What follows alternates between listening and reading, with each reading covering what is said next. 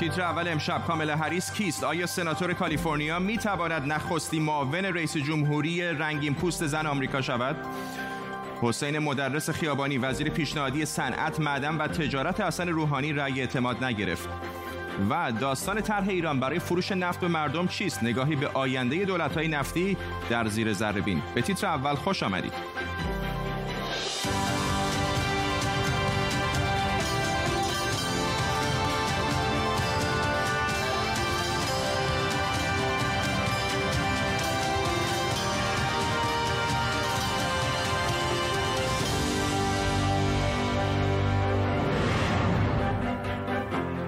سلام بر شما. در انتخابی تاریخی جو بایدن نامزد دموکرات‌ها برای ریاست جمهوری آمریکا، کامالا هریس سناتور ایالت کالیفرنیا رو به عنوان معاونش انتخاب کرده. اگر جو بایدن پیروز بشه، این اولین باره که یک زن به عنوان معاون نامزد رئیس جمهوری یکی از احزاب اصلی آمریکا انتخاب میشه. در طول نیم ساعت آینده تیمی از خبرنگاران و کارشناسان ما رو همراهی میکنه واشنگتن دی سی تا بهمون بگه که انتخاب خانم هریس با چه واکنش‌های همراه بوده.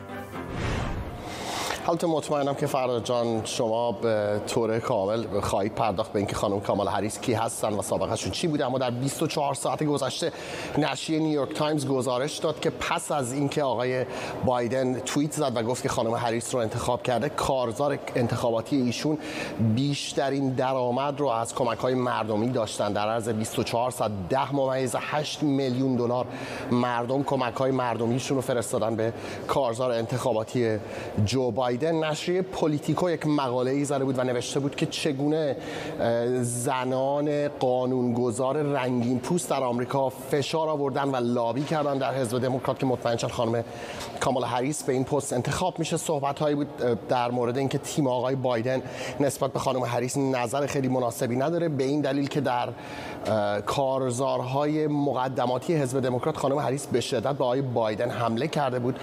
غیر از اون هم فردا جانی اتفاق جالب دیگری که گفتاده، نشریه ان بی سی یک مدرکی رو چاپ کرده مبنی بر اینکه رئیس جمهوری آمریکا آقای دونالد ترامپ در سالهای دو هزار و یازده و دو هزار و سیزده به کارزار انتخاباتی خانم کامالا هریس کمک مالی کرده بوده، حداقل به اندازه شش هزار دلار.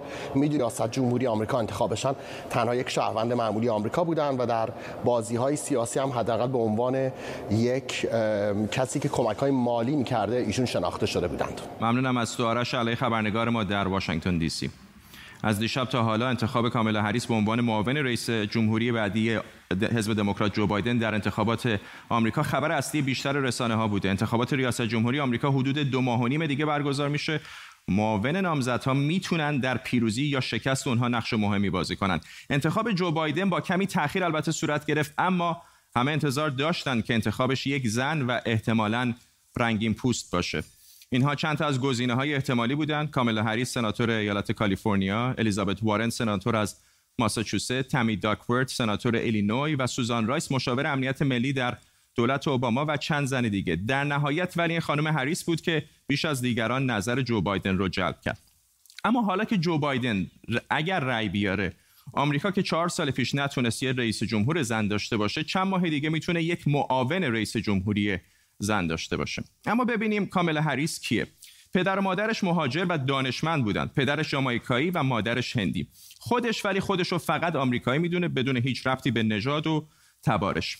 حقوق خونده و از دوران دانشجویی وارد فعالیت‌های سیاسی شده و علیه تبعیض نژادی مبارزه کرده. بعد از دکترا گرفتن و پروانه وکالت گرفتن، بلافاصله وارد کار در دادستانی شد. سال دو هزار و یازده میلادی اولین دادستان عمومی ایالت کالیفرنیا شد که هم زن بود و هم رنگین پوست.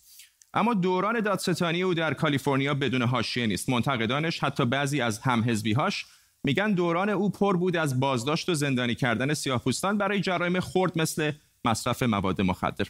سال دو هزار و شانزده به سنا راه پیدا کرد و در اونجا بعد از مدتی عضو کمیته قضایی سنا شد. کمیته‌ای که اسمش همزمان با گزارش رابرت مولر درباره بررسی دخالت روسیه در انتخابات دو هزار و شانزده آمریکا خیلی خبرساز شد.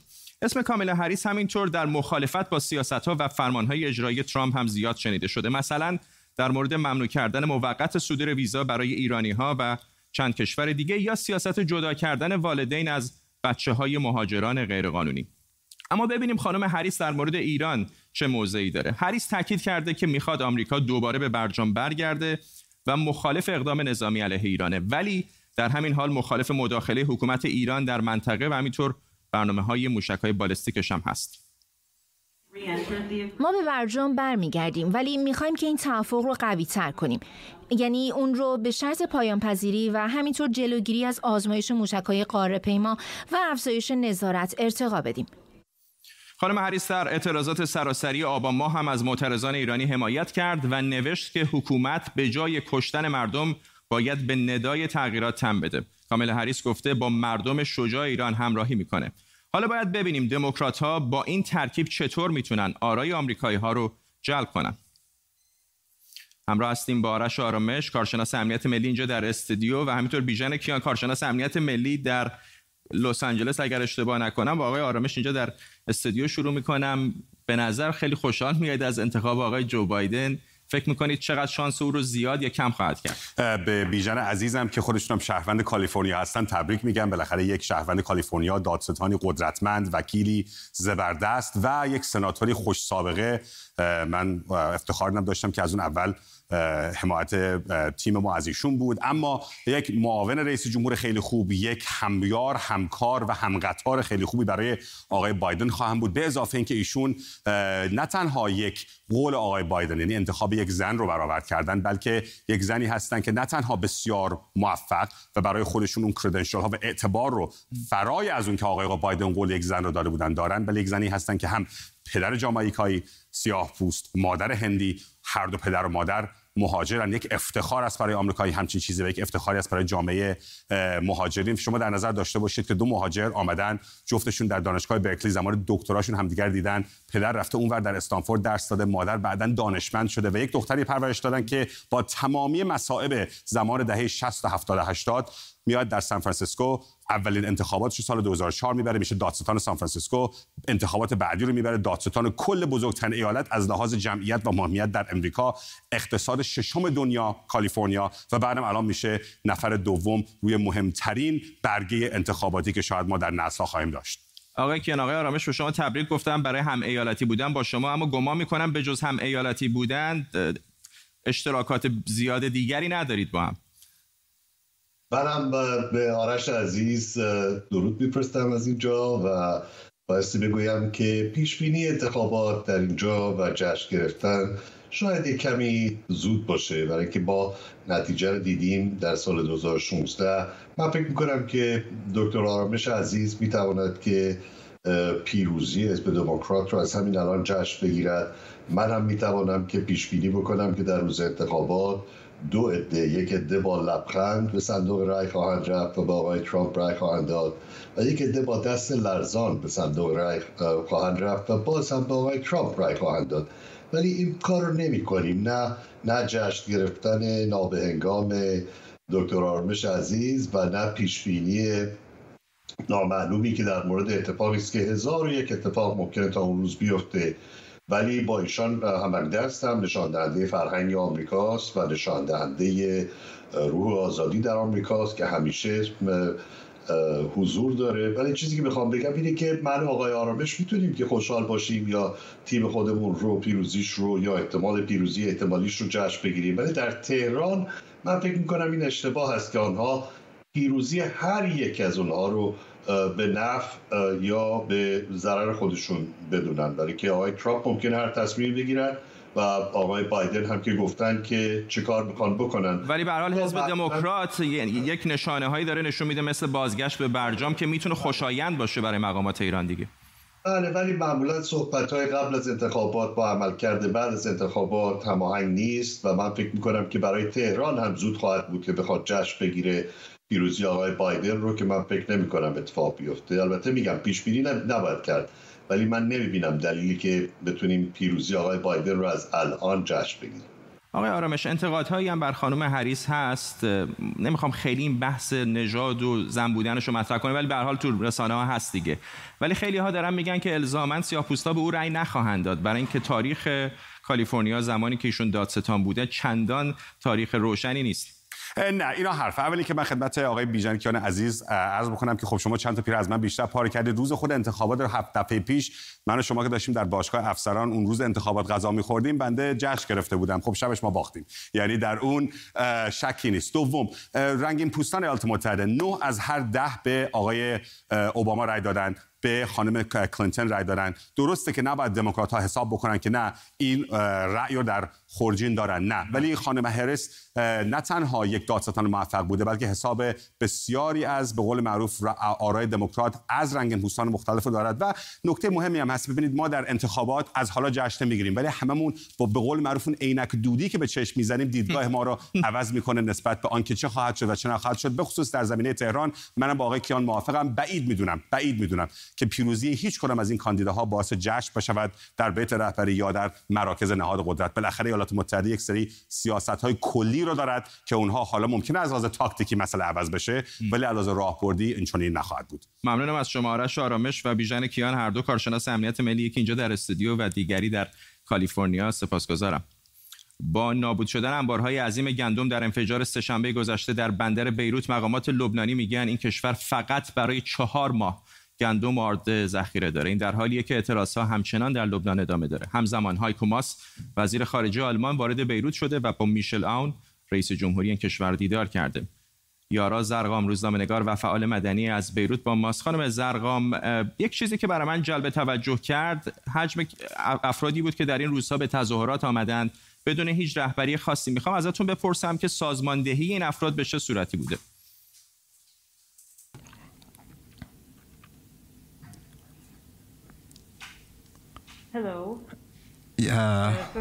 سلام. پیش از هر چیز تشکر میکنم که به من زنگ زدید و دوم اینکه میخوام هر کس که ما رو نگاه میکنه دعا کنه برای لبنان عزیز ما. و مردمی که اومدن به خیابون ها یا دارن تظاهرات میکنن، هر روز در خیابون هستن، بسیار زیاد هستن و هیچ رهبری ندارن. رهبری ما نداریم که بشناسیمش، ولی از طریق رسانه‌های اجتماعی به ویژه تلگرام و حساب‌هایی که باز کردیم برای معترضین، ما مردم رو دعوت کردیم که بیان به جاده‌ها، به خیابون‌ها. حتی همه مردم دنیا رو دعوت می‌کنیم که با ما باشن و همراه ما روی رسانه‌های اجتماعی، همراه ما با انتشار ویدیوها، همراه ما باشن و به ما دلگرمی بدن و ما دلگرم میشیم که در خیابون‌ها باشیم. ممنونم از شما یارا زرقام، روزنامه‌نگار فعال مدنی از بیروت با ما. اما در ایران امروز مجلس به گزینه روحانی برای وزارت صنعت و معدن رأی نداد. حسین مدرس خیابانی که تا الان سرپرست این وزارت خونه بود با صد و چهل رأی مخالف روبرو شد. نماینده خمینی شهر گفت جلسه امروز مجلس شبیه یه جلسه کوچک استیضاح روحانی بود. روحانی حالا با یه مشکل دیگه هم روبروست. اداره وزارت صنعت که بی وزیر مونده با سرپرست دیگه امکان پذیر نیست، مگه اینکه خامنه‌ای حکم حکومتی بده. احسان مهرابی، روزنامه‌نگار از برلین آلمان با ماست. مهرابی، الان از نظر قانونی چه اتفاقی باید بیفته؟ در این باره اختلاف نظر هست. البته دولت خیلی نگرانی جدی نداره درباره وزارتخونه، چون به هر حال فقط بحث مدیریت وزارتخونه نیست و چالش هایی که در کلان کشور وجود داره تنها بخشیش به وزارت صنعت برمیگرده و یک وزارتخونه به تنهایی خیلی تو اون معادله کلی تأثیری نداره. بجز این که نمایندگان میخواستن یک ضربه شستی به دولت آقای روحانی نشون بدن در اولین جلسه رأی اعتماد، خود آقای مدرس خیابانی هم خیلی ویژگی های لازم برای کسب رأی اعتماد رو نداشت. به عنوان یک چهره صنعتی قدیمی شناخته شده نبود و حتی به هر حال نمایندگان موافق دولت رو هم نمیتونست اقناع بکنه. از سوی دیگه به هر حال اون جذبه‌ای که معمولا وزرا در مجلس دارن و میتونن در سخنرانی‌هاشون برخی از نمایندگان رو قانع بکنن نداشت. رقابت‌ها و درگیری‌های قومی هم در این موضوع معمولا تأثیر داره. او با وجود اینکه گفته شده ترک است نتونست آرای فراکسیون ترک‌ها هم به خودش جلب کنه، چون اونها همچنان از برکناری رضا رحمانی وزیر قبلی ناراحت هستند. موضوع جدا یکی از درگیری‌های این وزارت خونه هست که به هر حال حاشیه انداخته بر روی رأی اعتماد و همینطور بر کناری آقای رحمانی. اما به هر حال این عدم رأی اعتماد بیشتر یک نوع نماد بود برای مشکلات آقای مشکلات دولت آقای روحانی که در سالهای آخر معمولاً نظام دولت به هم میریزه. در این دوره موضوع تحریم ها خیلی تاثیر بیشتری داشته در اینکه دولت اون انسجام لازم رو نداشته باشه، ولی به هر حال خیلی به تنهایی مشکل عمده‌ای برای دولت محسوب نمیشه و دولت یا در این باره مجوز میگیره یا سریع یک وزیر را به مجلس معرفی میکنه. احسان مهرابی، روزنامه‌نگار در برلین، ممنونم. آیا بریز و به پاش دولت‌های نفتی رو به پایانه؟ بعد از کرونا نزدیک به یک سوم تقاضای نفت دنیا محو شد و با وضع فعلی بازگشت قیمت نفت به این زودی‌ها بعید به نظر میاد. درسته که ویروس کرونا نفت رو از پا در آورد، اما به نظر میرسه افول دولت‌های نفتی پیش از کرونا شروع شده بود. دولت‌های نفتی سر رسیده؟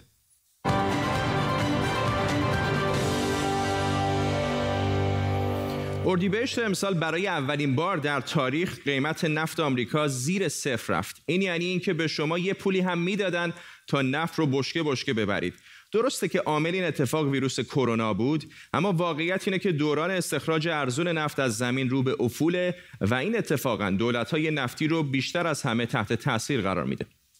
I think there's no doubt that, uh... من فکر میکنم شکی نیست که کربوهیدرات ها به ویژه نفت کالاهای در حال افول هستند. البته منظور این نیست که نفت امروز داره افول میکنه، اما در طی چند دهه آینده افول خواهد کرد و معنای این حرف اینه که در آینده کشورهای نفتی از یک طرف میرن به سمت تنوع بخشی اقتصادهاشون و از طرف دیگه به سمت تنوع بخشی در دیگر انواع منابع انرژی، مخصوصا منابع تجدیدپذیر.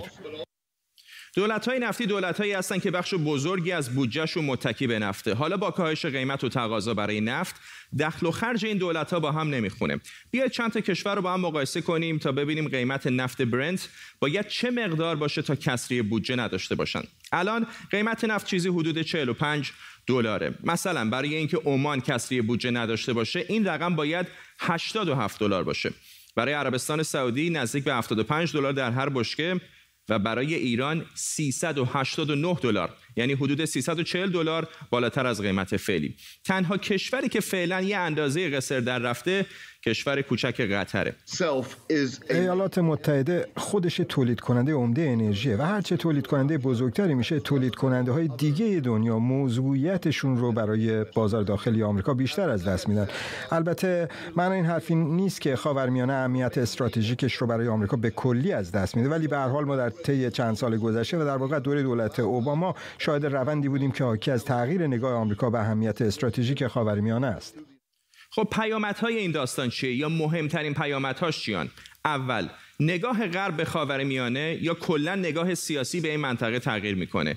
این جمله جیمی کارتر رئیس جمهور وقت آمریکا در سال هزار و نهصد و هشتاد که گفته بود اجازه نمیدیم هیچ نیروی خارجی کنترل خلیج فارس رو به دست بگیره، حتی اگر شده با جنگ. حالا اینو بذارید کنار زمانی که موشکایی که گفته شده ساخت ایرانن تأسیسات نفتی عربستان آرامکو رو هدف قرار گرفتن. ترامپ ککش هم نگزید و خیلی ها شاکی بودن که چرا آمریکا واکنش نشون نداد، یا حتی بیمیلی آمریکا برای حضور در لیبی، جایی که ترکیه و روسیه و امارات حسابی توش درگیرن. خب من فکر میکنم گرچه نفت یکی از عوامل تاثیرگذار در بحران خاورمیانه است، اما کانون اصلی مشکلات خاورمیانه نفت نیست. مشکل اصلی خاورمیانه دولت‌های اقتدارگرای این منطقه هستند، دولت‌هایی که نتونستن پاسخ مقتضی به نیازها و آرزومندی‌های مردمشون بدن و نقایص حکومتداری در سیستمشون رو رفع کنن. اینها مشکلاتی هستند که باید حل بشن، ولی این مشکلات واقعاً مستقل از نفت هستن و ربطی به اون ندارن. اینها همه نشونه هایی از اینه که خاورمیانه اهمیتش رو در تامین انرژی کم کم داره از دست میده. این نقشه تولید نفت پارسال رو ببینید. عربستان یازده میلیون و هشتصد هزار بشکه. معنیش اینه که عربستان به نیروی کار نیاز داره. دو و نیم میلیون مصری در کشورهای عربی که تولید نفت بالا دارن کار میکنن، یعنی حدود دو و نیم درصد کل جمعیت مصر. سهم کشورهای دیگه از این هم بالاتره. پنج درصد لبنانی‌ها و نه درصد فلسطینی‌ها تو کشورهای عربی نفتخیز کار میکنن. پولی که این کارگرها به کشور خودشون میفرستن بخش مهمی از اقتصاد این کشورهاست. از اون طرف هم کشورهای نفتخیز بازار خوبی برای بقیه کشورهای عربن. دو سال پیش بیست و یک درصد صادرات مصر به این کشورها بوده. سهم لبنان سی و هشت درصده یا عمان سی و دو درصد صادراتش به کشورهای عربی تولید کننده نفته. حالا فرض کنید درآمدهای کلان نفتی نباشه. بیکاری و کاهش درآمد و اعتراضات پیامدهای اولیه‌اند.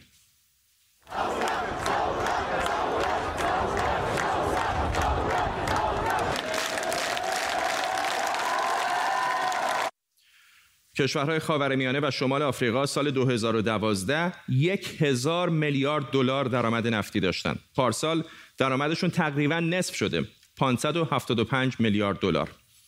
و همینه که کشورهای خاورمیانه سیاست حذف نفت از بودجه رو در پیش گرفتن و این یعنی مالیات بیشتر، بالا بردن قیمت بنزین، کاهش کمک هزینه‌های رفاهی و چیزهای دیگه. برنامه چشمانداز دو هزار و سی محمد بن سلمان در عربستان یا وعده روحانی برای ارائه بودجه بدون نفت از همینجا نشأت می‌گیرن.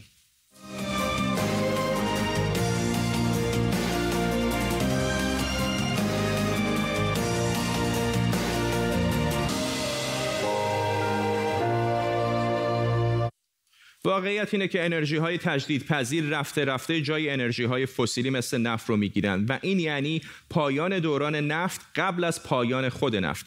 پایانی که هرچند برای خیلی‌ها خوشایند نیست، اما بیشک دوران جدیدی رو رقم خواهد زد.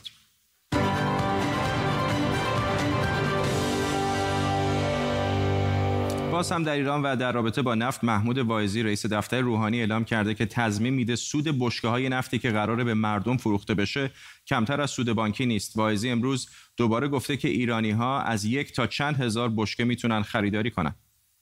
اطمینانی داده میشه که از آنچه که سود بانک هستش این کمتر نمیشه، یعنی یک تضمینی داده میشه که اگر کسی که یک مثلا یه تعداد بشکه از نفت خریداری کرد، سال آینده اگر بخواد بفروشه، اگر قیمت نفت بین المللی که الان مثلا ممکنه سی و هشت دلار باشه، سی و نه دلار باشه، اون موقع شد پنجاه دلار، اون موقع شد شصت دلار، خب ما دیگه کاری نداریم، این به قیمت امروز خریده مثل هر کالای دیگه.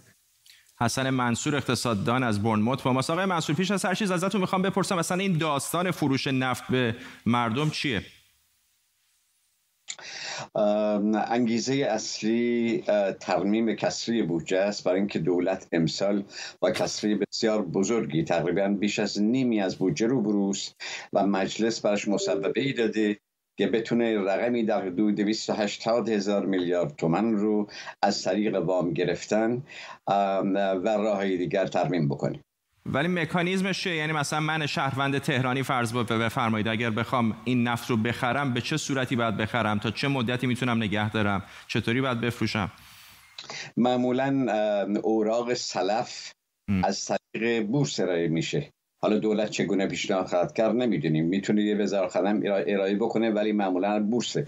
سلف خرید این معنی است که قیمت اون جنس قبلا پیشاپیش به قیمت روز تعیین میشه و خریدار اون جنس میخره. عرض کنم که در مدت بعدی که الان در این مدت در این مورد صحبت سه ساله است بتونه اون رو بفروشه و قیمتش وصول کنه. اگر قیمت بالا رفت به قیمت بالاتر میفروشه، در غیر این صورت اگر عرض کنم نخواست این رو بخره میتونه، یعنی نگهداره، میتونه در بازار ثانوی بفروشه به شرط که خریدار داشته باشه. دولت در این زمینه تضمین میکند که دولت خریدار زیانی در این قضیه نخواهد کرد و این اوراق در بازار ثانوی که در ایران بازار ضعیفی هست قابل فروش خواهد. فکر میکنید که این درد کسری بودجه رو میتونه درمان بکنه واقعا؟ رقم بسیار بزرگی است، در حدود صد و نود هزار میلیارد تومان.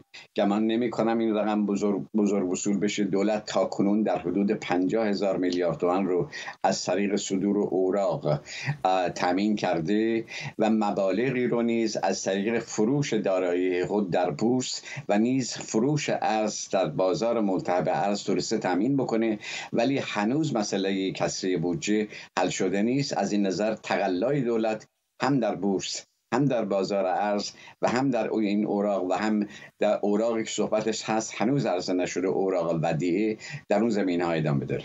ممنونم از شما. حسن منصور، اقتصاددان از برنموت با ما. قبل از پایان برنامه فرصت کوتاهی داریم تا تصاویر زنده ببینیم از غروب غمناک بیروت. کمی پیشتر رئیس جمهوری فرانسه با رئیس جمهوری ایران صحبت کرده و گفته که هرچند حمایت میکنه از کمک‌های ایران، اما گفته که دخالت‌های خارجی از هر سوی باید جلوش گرفته بشه در لبنان. همینطور آقای مکرون از ولادیمیر پوتین رئیس جمهوری روسیه هم خواسته که در پروژه بازسازی لبنان کمک بکنه و مبلغی رو اهدا بکنه به دولت لبنان. تصاویری که می‌بینید تصاویر زنده هست از محل انفجار در بندر بیروت و بقایای انبار گندم این شهر. خب به این ترتیب می‌رسیم به پایان تیتر اول امشب. تا شنبه بدرود.